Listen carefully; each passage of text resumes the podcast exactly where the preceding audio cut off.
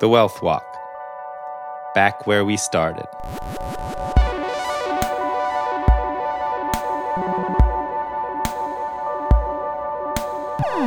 Let's try one last new scale and shift our perspective from the individual to the community.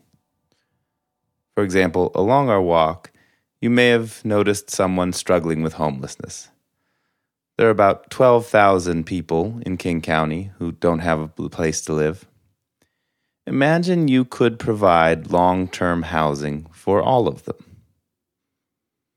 And then imagine extending your reach to every homeless person in America, around 553,000 people. According to the Department of Housing and Urban Development, the estimate is that would cost about $20 billion to provide permanent housing to every homeless person in America. Imagine solving homelessness in America with only the money that Jeff Bezos has made since the beginning of the pandemic.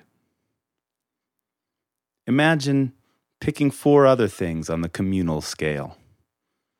Take a moment and pick any four that you care about education, global warming, gun violence, addiction, the arts, whatever.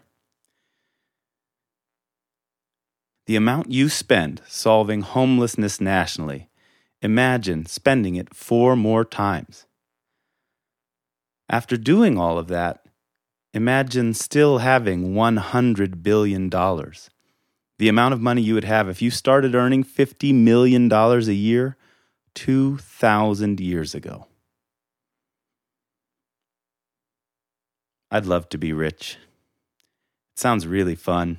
I'd even like to be really rich. But there comes a point where the individual scale no longer works, and we need to shift to the community. We're right back where we started. So to close, close your eyes one last time. Connect to your breath one last time. Breathe in and out.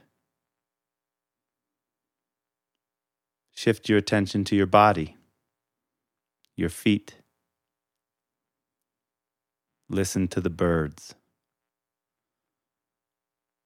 Open your eyes. Look around at all the trees. Take one single step.